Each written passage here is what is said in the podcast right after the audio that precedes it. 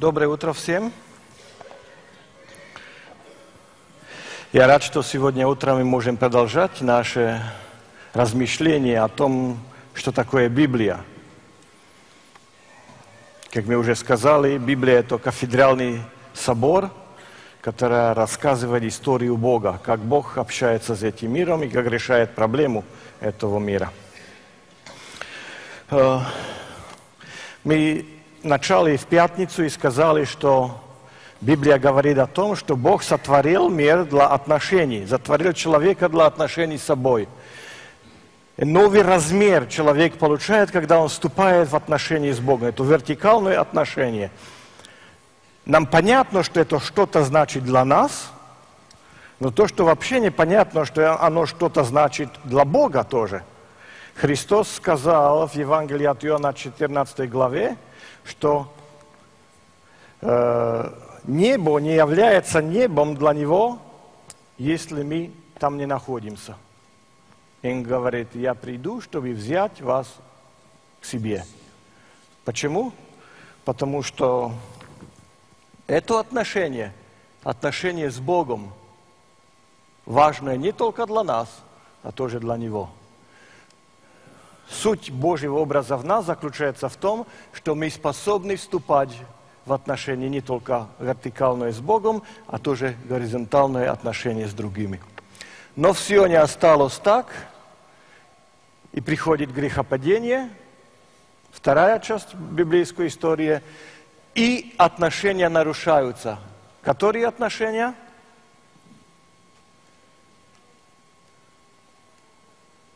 Не отношение Бога к нам, но отношение человека с Богом. И все, что мы делаем в религии, имеет только один, один смысл, одну цель.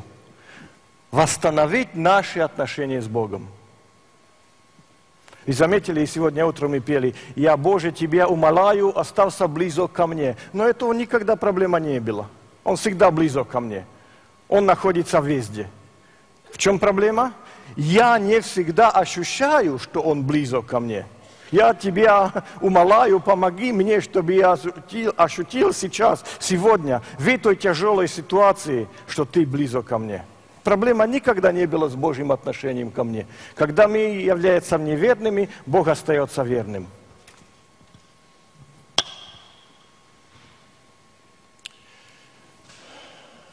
И когда нарушился, нарушилось отношение с Богом, всегда наруш...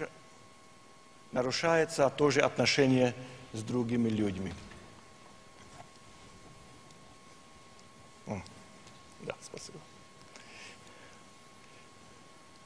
Ева, что произошло? Это не я, это змей. Адам, что же? Что случилось? Это не я, это Ева. Если хотите иметь лучшие отношения с другими людьми, дадите людям новое понимание того, кто Бог есть. Хорошо, и мы научились, библейская история начинается в Едемском саду, ключевой текст Бытие 3.9, ключевые слова «Адам, где ты?» или «Человек, где ты?» И основная богословская истина – грех не нарушает Божье отношение ко мне, а мое отношение к Богу. Все языческие религии, все другие религии основаны на принципе, что Бог поменял свое отношение к нам, и сейчас мы должны что-то делать, чтобы изменить отношение Бога к нам. Но каким образом мы сможем изменить Бога? Это нельзя. Библия показывает, нет, Бог остается верным, нас надо менять.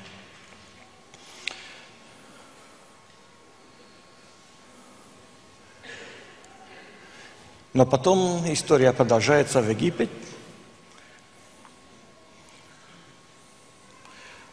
Ключевые, ключевой текст, исход 3.7, ключевые слова, я услышал вопль, Бог слышит крик, Бог слышит плач. И основная богословская истина, Бог приносит освобождение и искупление от греха и всякого угнетания. Хорошо, пойдем в исход. Что произойдет после того?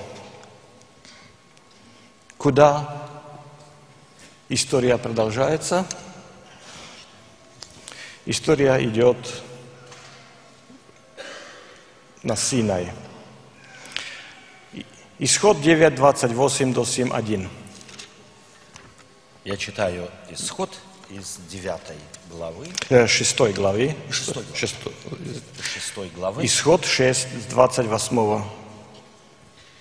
Итак, то время, когда Господь говорил Моисею в земле египетской, Господь сказал Моисею, говоря, «Я Господь, скажи фараону царю египетскому все, что я говорю тебе». Моисей же сказал пред Господом, «Вот я не словесен, как же послушает меня фараон?»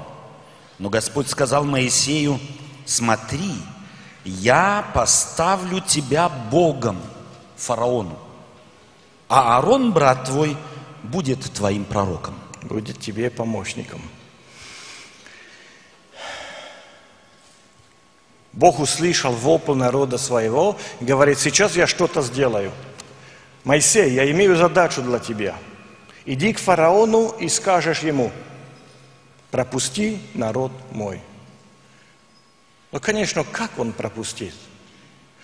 Он убежден о том, что единственная причина, почему вы наши рабы, потому что наш Бог сильнее, и ваш Бог слабый. А потому что фараон понимает только язык силы, Бог представляет свою силу. Но заметьте, Моисей, который имеет степень доктора, который был последник трона, сейчас уже 40 лет был пастухом, и он говорит, ну как я могу идти? Ну он не будет вообще меня слушать. А что Бог скажет ему? Седьмо- седьмая глава, стих первый. «Я поставлю тебя Богом фараону». Я поставлю тебя Богом для фараона. Ты для фараона будешь Богом. Он будет тебя слушать. Вы заметили когда-то этот текст в Библии? Ты будешь являться Богом для фараона.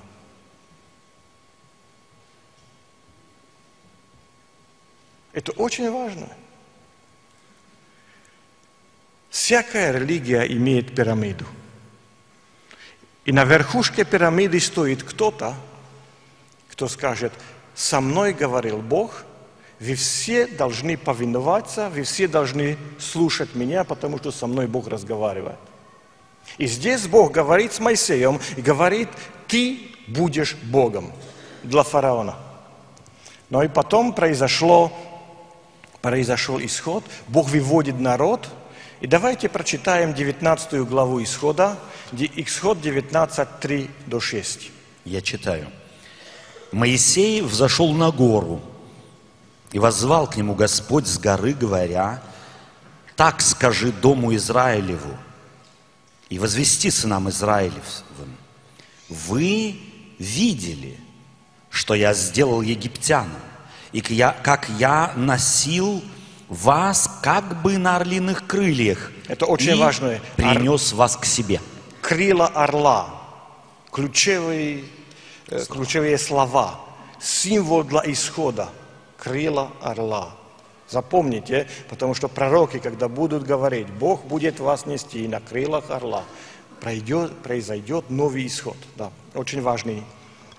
Итак, Э, если слова. вы будете слушать гласа моего и соблюдать завет мой, то будете моим уделом из всех народов, ибо моя вся земля. Заметьте, что происходит под Синай. Шесть недель после исхода Бог собирает народ и скажет Моисею, скажи народу моему, подготовьтесь на встречу с Господом. Я хочу с ними встретиться. И первый раз, единственный ра- раз во всех религиях Бог разговаривает не только с одним человеком, а говорит ко всему народу заключает завет с народом. Ну и что он им говорит? Стих 5 до 6. Итак, если вы будете слушать гласа моего и соблюдете завет мой, то будете моим уделом из всех народов, ибо моя вся земля, и вы будете у меня царством священников и народом святым. Вот слова, которые скажешь сынам Израилевым. Вы особенный преимущество, имущество мое. Вы кто-то другой. Вы для меня священники и цари.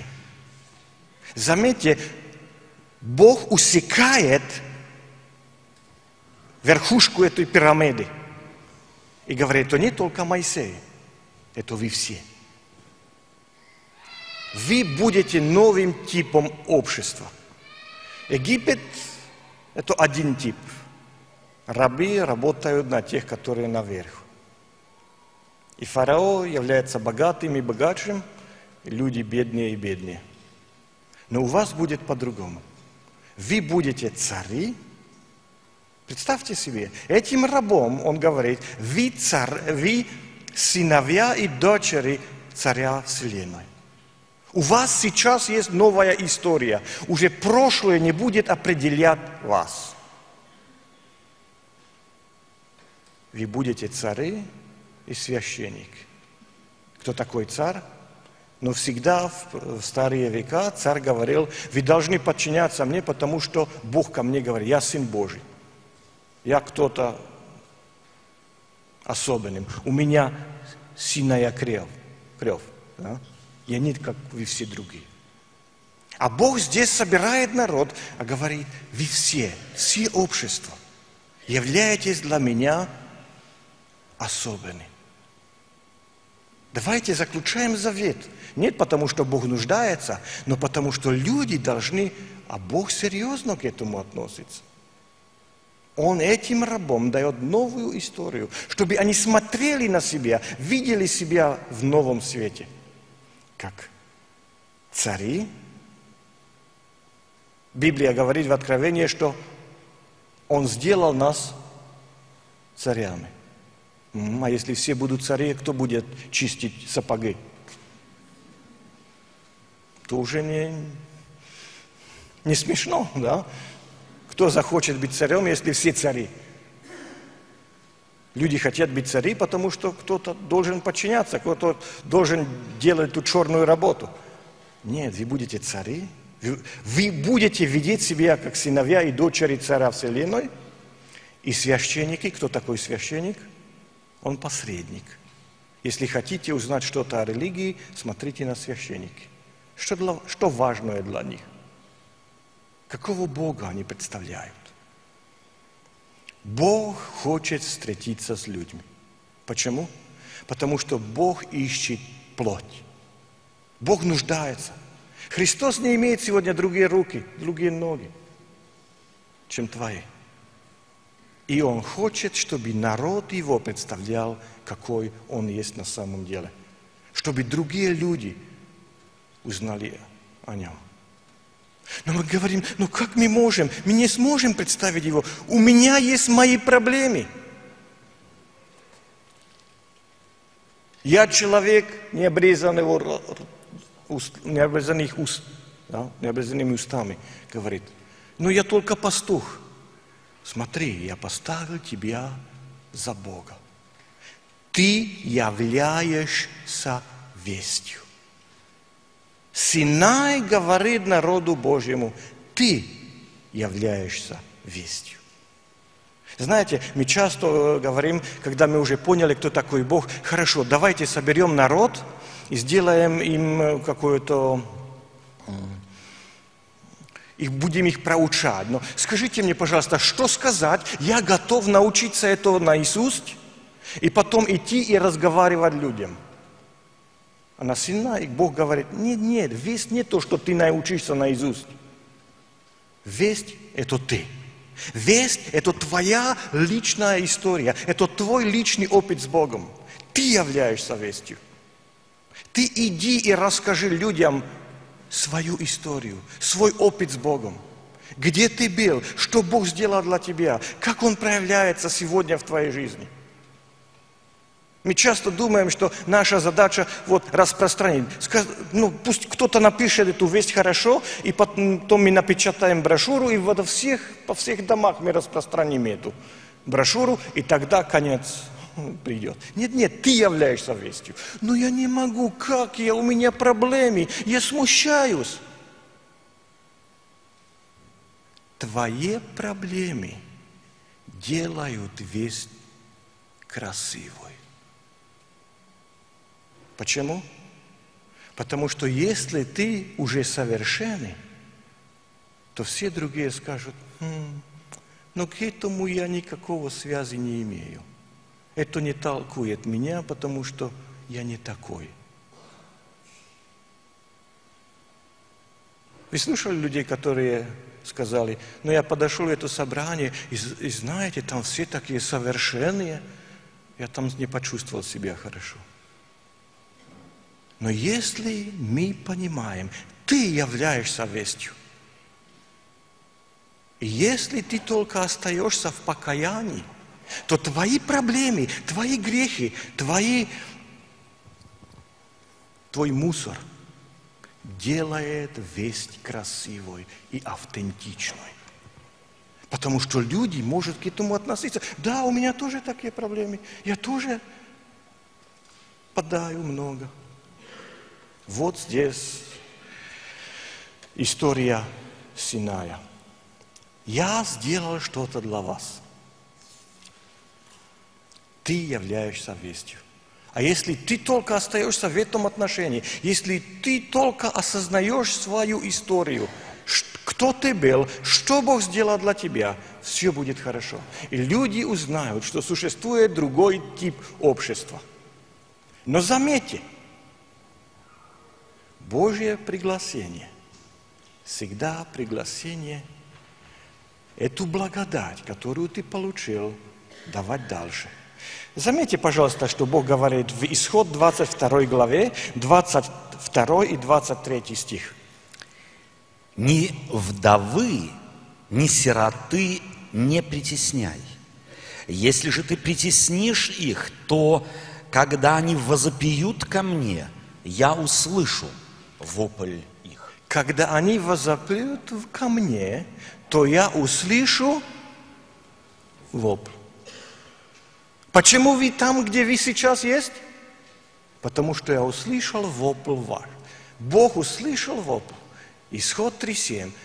Бог слышит вопль народа своего. А сейчас, когда вы получили эту благодать, вы всегда должны помнить свою историю.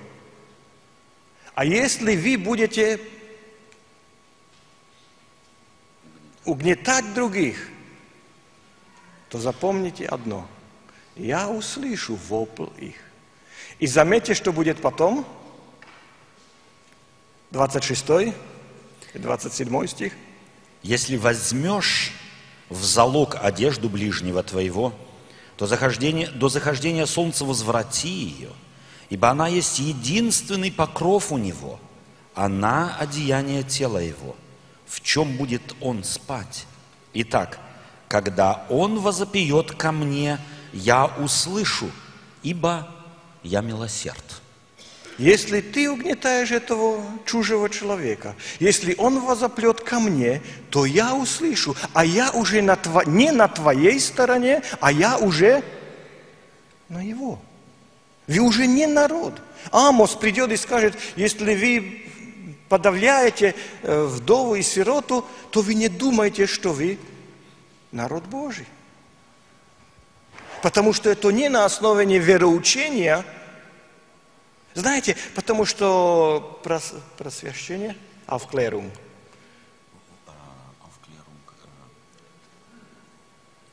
просве- ос- как на русском, на- освящение. Просвещение. Хорошо, спасибо.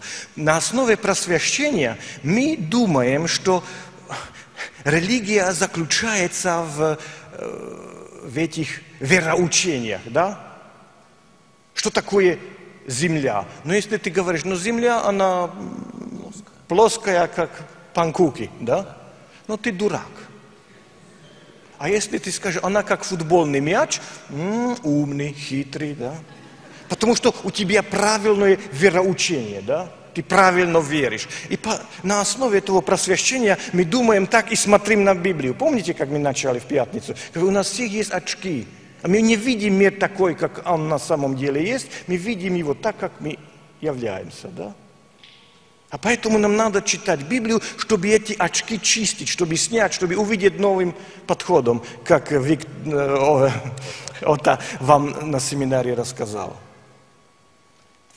А Бог говорит, когда ты приходишь на небесские, небесские врата, там шламбаум, да, будет. И задайте, пожалуйста, свой Код. Пин-код. пароль, да, юзернейм и паспорт. Да. Свое имя и пароль. Имя является ответ на вопрос, какой день Бог от нас ожидает, что мы будем соблюдать. Хм, а, я знаю. И код, да, пароль. В каком году начинается следственный суд? А, знаю, хорошо. Нет. На основе Библии религия зависит от того, Бог имеет отношение с тобой. Он отнесся к тебе как то. И сейчас ожидает, что эту благодать, которую ты получил, будешь дальше передавать. Хорошо, давайте посмотрим. Следующий, как продолжает история Библии. Место Синай, основный текст, исход 7.1. Ты являешься Богом для фараона. Апостол Павел скажет, ты являешься письмом Господним. Ты единственная Библия, которую многие люди вообще когда-то будут читать. Никогда они эту Библию читать не будут но они читают тебя. Ты являешься Библией для них. Ты являешься Богом. Вы особенный народ, вы цари и священники. Ключевая фраза – вы царство э, священников или священническое царство, еврейский возможно переводить и так, и так. Вы святый народ, вы другой вид общества. На основе вас люди понимают, что возможно иметь и другие отношения – и основная библейская э, истина – ты будешь Богом для фараона. Ты Богом для фараона. Хорошо? И как, куда потом идет история? После Сина приходит книга судей. Вы слышали, как люди говорят, старые, золотые, хорошие времена. Слышали об этом? Но Бог вложил одну книгу в Библию, чтобы показать нам, ничего такого не существует. Старые, хорошие, золотые времена – это трюк, который ваш мозг играет с вами. И эта книга судей показывает, что не были хорошие, старые, золотые времена. Когда не было царя в Израиле, каждый делал по глазам, что казалось хорошим для него. Это было огромное падение, это было время отпада от Господа. Но потом они сказали, мы хотим царя. Почему? Ну, чтобы воевать с филистимлянами. А Бог говорит, это не хорошая идея. Для царя ничего не будет достаточно хорошим. Он самый лучший виноград возьмет для себя, самых лучших мальчишков поставит как солдатов в свою армию, самые красивые девушки возьмет свой харем, да? Это не хорошая идея. До тех пор руководитель был тот, у которого был наилучший отклик для того, что Бог говорит. А сейчас следующий руководитель будет кто? Старший сын предыдущего царя. Уже не какое отношение, какую чувствительность ты имеешь на Бога, а как ты родился, да, с рождения. Хорошо, давайте пойдем дальше. Но и тогда Бог избирает э, Саула. Какого вы хотите царя? А они говорят, ну высокого. Хорошо, Бог говорит, так я вам дам маленького и кривого. да. Нет, он дал им высокого. Да? Еще и сердце поменял ему, чтобы никто не сказал, но эта идея с царством не получилась, потому что Бог от начала был против. А когда Саул прислушиваться не хотел, то Бог нашел Давида. И Давид сразу понял. Братья ему говорят, а зачем ты сюда пришел? Мы знаем, какой ты. И боль ему приносит. То, что Самуил помазал его, приносит ему страдания. Он сразу осознал, что это не преимущество, а это постслужение. А после него следующий царь был Соломон, царь покоя. Третья книга царств, десятая глава. Давайте прочитаем. Третья книга царств, десятая глава. С первого стиха. Царица Савская, услышав о славе Соломона, во имя Господа пришла испытать его загадками. Или тяжелыми вопросами. Некоторые переводы имеют тяжелыми вопросами. Сложными вопросами. Сложными вопросами. Заметьте, пожалуйста, неверующие имеют сложные, тяжелые вопросы. Большинство из нас об этом не имеет никакого понятия, представления. Почему? Потому что мы живем в своем, своей теплице. Да? Мы не знаем, какие вопросы задают люди вокруг. Когда я еще в Словакии работал пастором, звонит мне один пресвитер из маленькой церкви. «Даниил, ты бы смог приехать к нам и провести евангельское служение?» Я говорю, ну, смог, не мог. Понимаешь, я пастор здесь, в этой общине, в этой церкви. Позвони в конференцию, это не моя работа в твою церковь ездить и делать евангельскую кампанию. Нет, нет. И, между прочим, я еще в Праге в семинарии преподавал один раз в месяц. Я туда ездил на заочные курсы. Ты позвони в конференцию. Он говорит, нет, нет, Даниил, ты только на один, на один викенд приедешь. А тогда я думал, о, что такое? Но в пятницу вечером у тебя будет проповедь, какой день надо нам соблюдать. В субботу вечером проповедь, что творится после смерти. И в воскресенье вечером, какого церковь правая. А я сказал, а, спасибо, что ты это сделал ясным, я не прихожу. Потому что он задавал вопросы, которые никто в обществе не задает. Люди вообще не понимают, почему один день соблюдать, а какой это для них не важно. У них другие проблемы. И то, что мы не знаем эти тяжелые загадки, тяжелые вопросы, это потому, что мы живем в изоляции, в своей теплице, не знаем, какие вопросы люди задают. Ну, помните, книга Притч говорит, человек, который отвечает на вопросы, которые никто не задает, он дурак. Поэтому евангельское служение всегда начинается с прислушивания.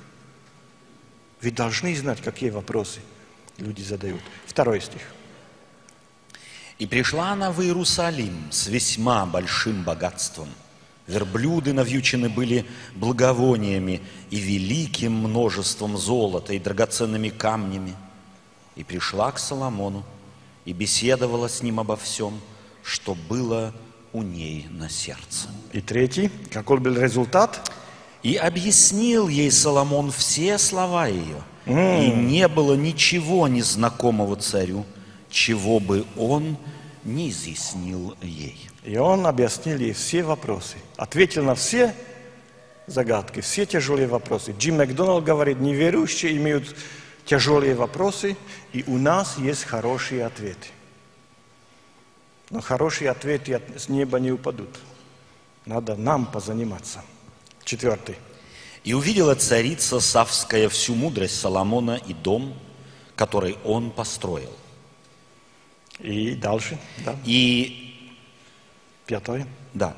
И пищу за столом его, и жилище рабов его, и стройность слуг его, и одежду их, и виночерпиев его, и все сожжения его, которые он приносил в храме Господнем – и не могла она более удержаться. Смотрите, она наблюдала все, как люди жили, что они кушали. Каус Ван Трек сказал в субботу, что религия касается не только копф вашей головы, а тоже того, что вы кушаете. И смотрела, как он в храме ведет себя, вы священники, говорит Бог Моисею. когда люди, смотря на вашу религию, узнают что-то о Боге, и она, какой конец стиха? «И сказала царю, верно то, что я слышала в земле своей о делах твоих и о мудрости твоей». Да, да, и дальше. «Но я не верила словам, доколе не пришла, и не увидела глаза, и не увидели глаза мои. И вот мне и в половину не сказано мудрости и богатства у тебя больше, нежели, как я слышала. Блажены люди твои и блажены сии слуги твои, которые всегда предстоят пред тобою и слушат, слушат э, и слышат мудрость твою. Угу. Да Они... будет благословен Господь Бог твой, который благословит. Да, угу. подожди она говорит, а, это больше, чем я думала. Я не, вообще не думала, что так. Смотрите, религия Господня наполняет послания, которые Бог ожидал, что другие узнают о Боге, другие придут и прославят имя Господне на основе того, что они научились от народа Божьего. И говорит, как счастливы эти люди, которые вокруг тебя стоят. Как счастливы твои слуги, которые постоянно слушают твою мудрость. Когда я в Заусской семинарии проводил лекции, то, конечно, то после перестройки было первый раз возможность проводить, иметь семинарию, проводить богословские, богословские курсы. И тогда э, супруги студентов просили, а возможно ли нам тоже на занятиях сидеть, чтобы мы тоже услышали это, мы тоже хотели так э, научиться что-то. Ну, конечно, им разрешили, они там сидели. А потом Вера, моя жена, мне говорит, знаешь, эта девушка сегодня мне сказала, ох, ты не представляешь, как я завидую тебе. Когда твой муж приходит домой, ты можешь с ним про экзегезу разговаривать. Да, неужели, когда я после длинного дня прихожу домой, то я хочу об экзегезе говорить. Ну вот Царица Сави говорит, как я завидую этим слугам, да? Они там стоят и, и ждут, какая мудрость упадет из Соломона, да? Какие счастливые они должны быть. Но послушайте сейчас, это язычница. Послушайте сейчас, что эта язычница скажет. Стих 9.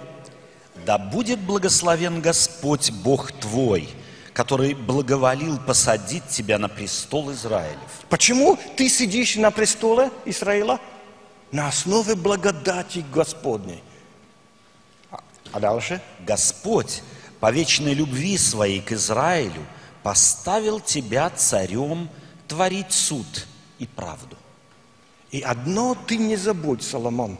Ты сиди, сидишь на этом престоле. Почему?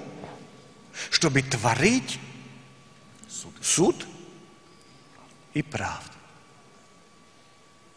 Единственная причина, почему ты сидишь там, где ты есть, есть, чтобы позаботиться о том, чтобы был суд и праведность.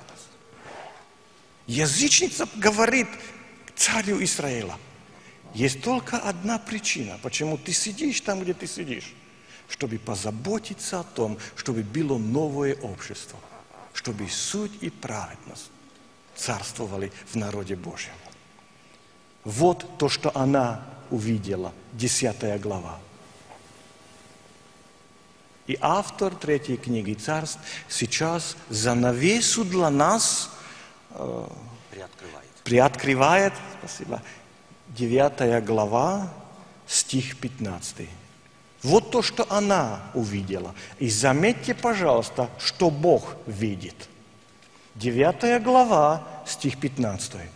Вот распоряжение о подати, которую наложил царь Соломон, чтобы построить храм Господень и дом свой, и Милла, и стену Иерусалимскую, Гацор, и Мегида, и Газер – вот здесь история, здесь рассказ. Чего? Распоряжение. Распоряжение. А, тяжелой работы. То же самое слово, которое в исходе находилось, рабство. находится здесь, которые Соломон Наложил. наложил на людей.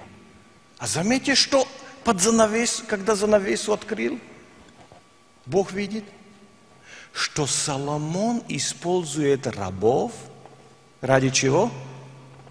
Строить храм Божий. На славу Бога, который ненавидит рабство, он использует рабов, чтобы построить храм Божий. А, конечно, не только храм, и тоже свой дворец. И что такое мило? Как скажем, террасы. Террасы. Террасы. Потому что жена плачет дома, от, открывает шкаф, мне ничего надеть на себя, а все другие цари имеют террасы, ну как то мне? Ну хорошо, построим тоже террасы для тебя. А потом, когда у вас есть уже все это богатство, ему придется что строить? Стена Иерусалима, чтобы охранять все это богатство. И Хазор, Мегидо и Гезер, я вам скажу, что такое Хазор, Мегидо и Гезер. Это военные базы. Потому что Соломон заботится о чем?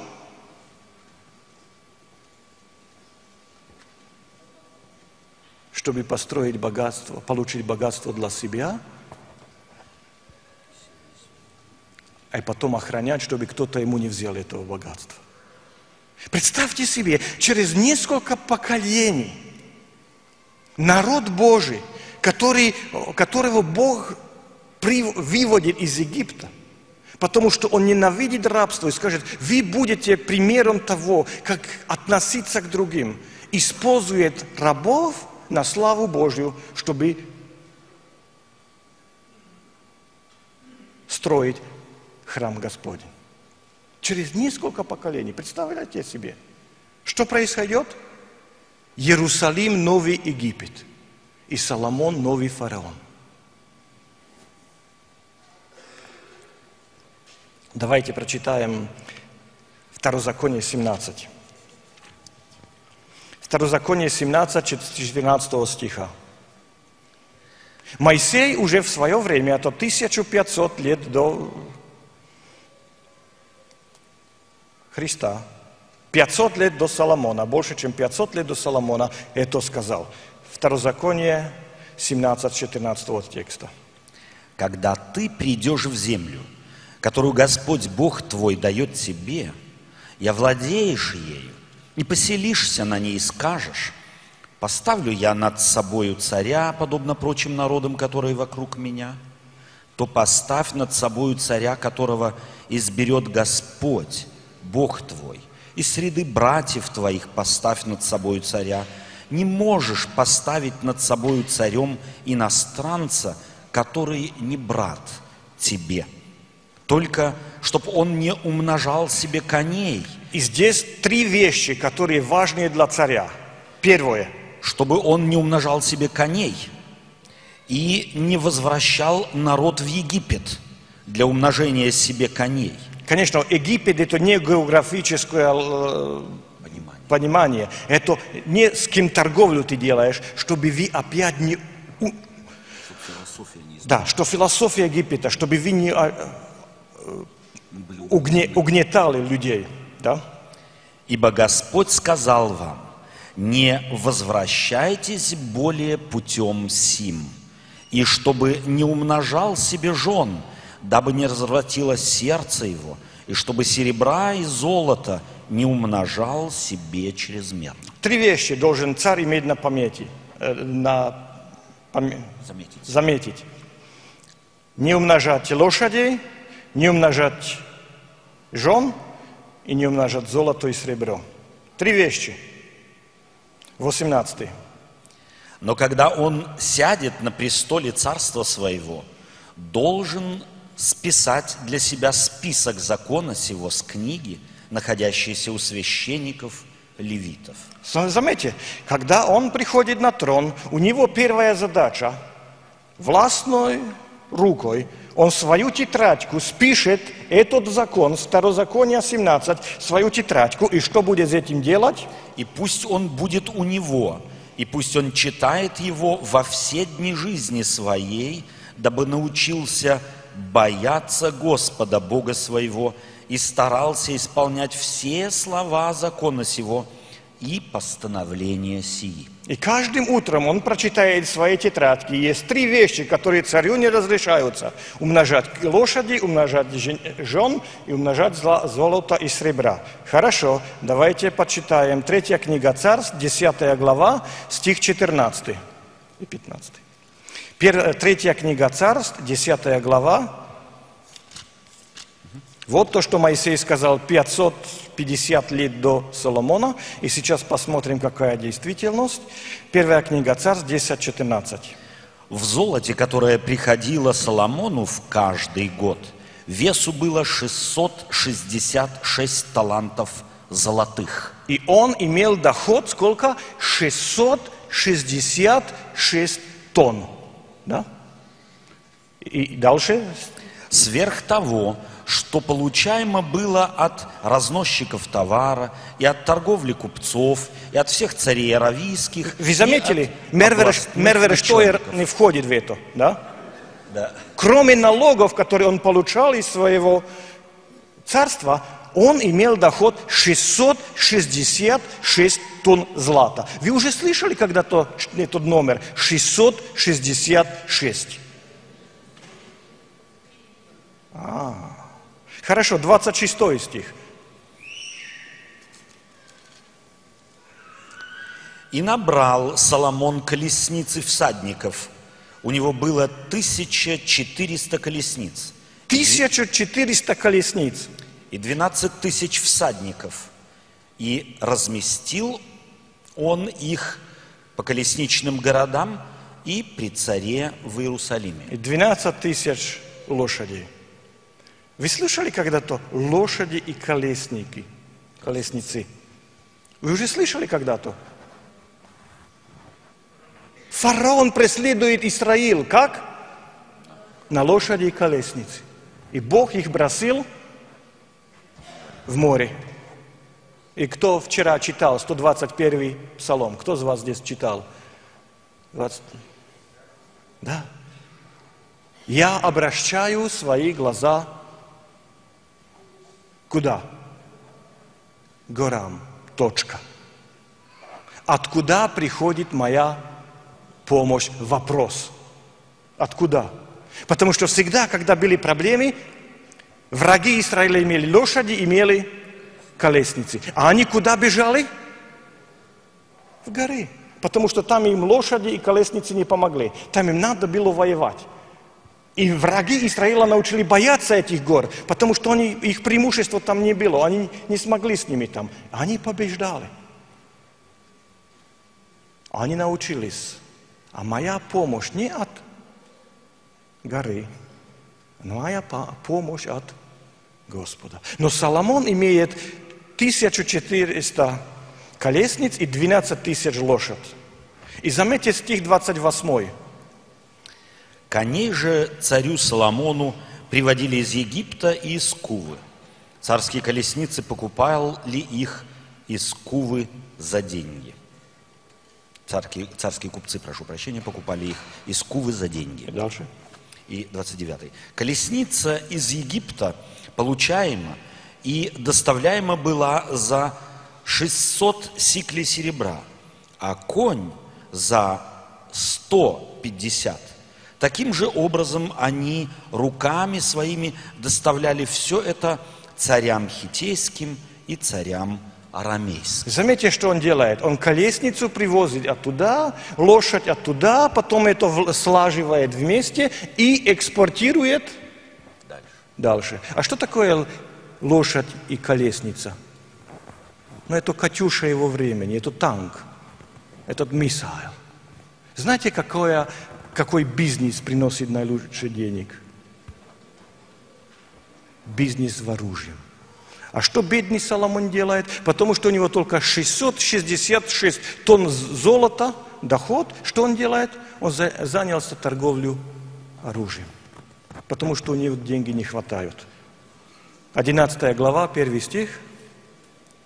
«И полюбил царь Соломон многих чужестранных женщин, кроме дочери фараоновой, мавитянок, аммонитянок, аммонитянок, э, хитиянок, сидиянок, из всех народов, о которых Господь сказал Израилю. Не входи к ним, и пусть они не входят к вам, чтобы они не поклонялись сердца, чтобы они не склонили сердце вашего к своим богам. И стих 3. И было у него 700 жен и 300 наложниц, и развратили жены его сердце его. Царь должен помнить три вещи. Не должен иметь много золота и серебра, то он имеет 666 тонн. Да? Не должен иметь много лошадей, то имеет 12 тысяч лошадей и 1400 колесниц. И не должен иметь много жен, то он имеет 700 плюс 300 тысяч.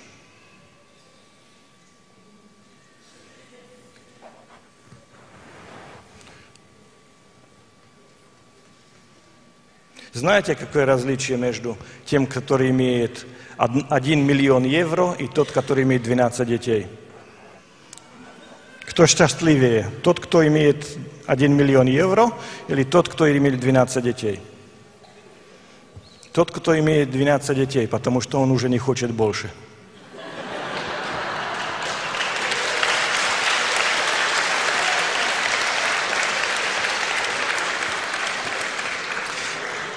Здесь научение из Иерусалима.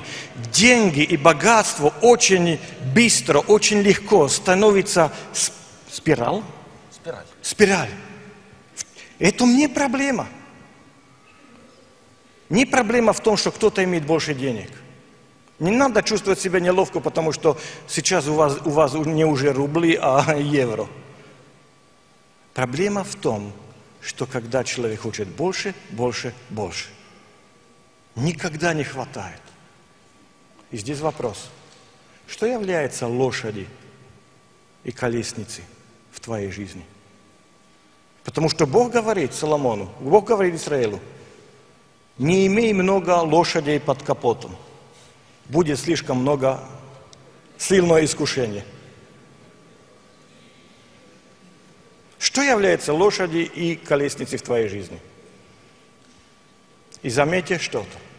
Он использует рабов, чтобы строить храм Господень на славу Божью, Бога, который ненавидит рабство. Почему? Потому что он оправдает все.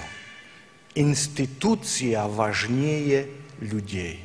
Он уже крик угнетаемых не слышит. Почему? Потому что он уже старается восстановить свое царство. Царство комфорта и равнодушия. Третья часть – Иерусалим. Переключим, да, спасибо. Иерусалим. Место Иерусалим, ключевой текст, третья книга Царств, 10.9.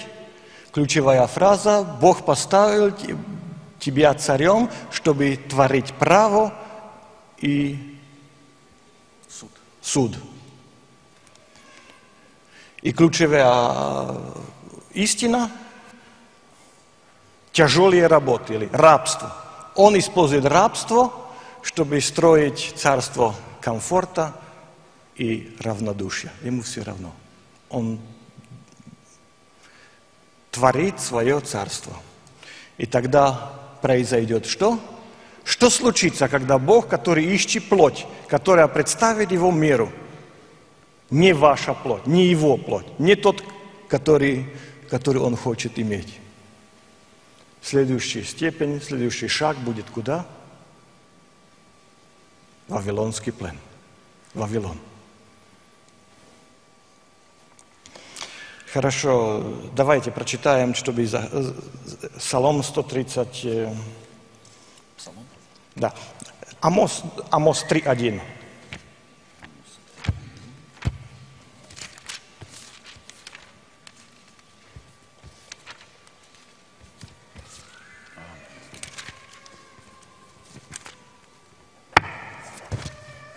Я подожду.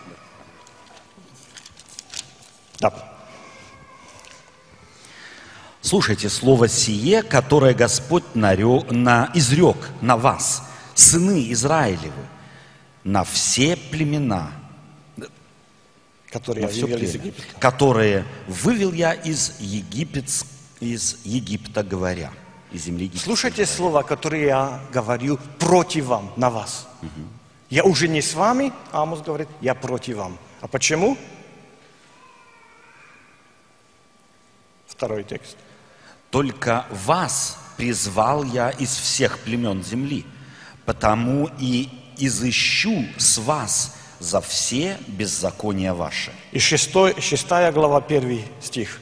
Горе беременным на Сионе и надеющимся на гору Самарийскую, именитым первенствующего народа, которым приходит Дом Израиля. Они уже полагаются на Зион, потому что там храм или Самарскую гору. Третий. Стих здесь же, да? Да.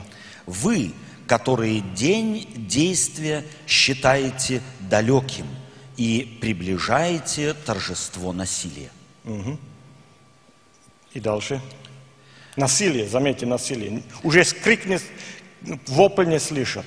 Вы, которые лежите на ложах на сло- из слоновой кости и нежитесь в постелях ваших, едите лучших овнов из стада и тельцов с пастбища.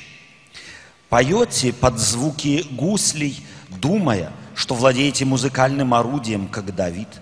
Пьете из чаш вино, мажетесь наилучшими мастями и и не болезнуете о бедствии Иосифа. А уже- Зато А уже вопль не слышите. Уже у вас царство комфорта и равнодушия. Стих 11. за 11. Вот, и, ибо вот Господь дает повеление и поразит большие дома рассели, расселенными, Б- а большой малые дом, дома оно, оно сингуляр. Большой дом. Что такое большой дом, который Бог поразит? Это храм. И э, и малые дома трещинами. а малые дома что? Ну, это дворцы, которые не построили. 12 13 Бегают ли кони по скале? Можно ли распахивать ее валами? Вы, между тем, суд превращаете в яд и плод правды в горечь. Вы, которые восхищаетесь Вы, вы превращаете суд в яд и плод правды в горечь. в горечь. Чернобыл на украинском. да. Суд превращаете в яд и плод правды. Вы слушали эти слова когда-то? Суд и правда. Царица и Саби говорит, а ты сидишь на этом престоле ради того, чтобы позаботиться о суде и справедливости. И вы превращаете этого. И поэтому получается что? Я разблю дом. И все пойдет в Вавилонский плен. Да, хорошо. Сам 130 седьмой, или в русской Библии будет шестой.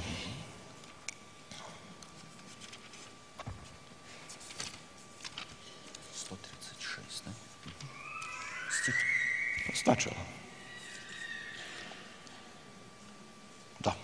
136. При реках Вавилона, там сидели мы и плакали, когда вспоминали о Сионе. На вербах посреди его повесили мы наши арфы. Арфи – это тот э, инструмент, который используете в храме, чтобы прославлять Господа. Храм уничтожен, они на вербе повесили арпи. Нельзя прославлять Господа. Там пленившие нас требовали от нас слов песней, и, престини- и притеснители наши веселья. Пропойте нам из, песни- из песней сионских. Да, ваше гимну. Да, Как гимна. нам петь песнь Господню на земле чужой? Если я забуду тебя, Иерусалим, забудь меня, десница моя. Мгм. Хорошо. Между прочим, царство в Библии 1025 это корон, э, коронация, как скажем... До коронования. Да, коронование Саула. Саул становится царем 1025. И в 605 году приходит э, Невуходнезар и уничтожает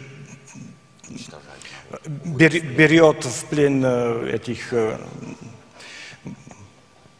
сыновей царя, это 420 лет. А 536, там 6 уже не видите. И поэтому Библия говорит, что земля не имела своего отдыха, своей субботы, 6 лет плюс 1, 420 как разделить на 6? 70. И поэтому пойдут в плен на 70 лет. Место Вавилона, ключевой текст, Псалм 136 на русском, в других Библиях 137, на, в русской Библии 136. Ключевая фраза «При реках Вавилона мы сидели и плакали». Почему? Потому что потеряли все. Не наполняют послания, которые Бог им дал, они потеряли все. И ключевая истина э, плен незначимости. Мы не имеем что сказать. Мы потеряли нашу историю. И здесь история Ветхого Завета. На Ветхом Завете нельзя основать религию. Все как-то дополняют. Евреи дополняют это Талмудом, мусульмане дополняют это Кораном, и христиане дополняют это Новым Заветом. Вот здесь. Какой результат? Оставь, оставь, да, потом. Они сидят в чужой стране, угнетаемый чужим царем. Потеряли все, что имели. Потеряли отношения с Богом, потеряли свои институции, храм и царство. После 586 царства царя больше иметь не будут. И потеряли свое богатство, причину своих проблем и сидят в чужой стране под руководством чужого царя. Вы слушали уже что-то такое? Народ Божий сидит в чужой стране под руководством чужого царя. И что они делают? В Вавилоне мы сидели и плакали. Сколько лет сидели в Египте? И кричали? 400. Когда живет Малахия? 400 до Христа. А когда люди плачут, Бог всегда слышит вопль народа своего. И что произойдет? Новый исход. Новый завет. И придет новый Моисей, который поведет Божий народ.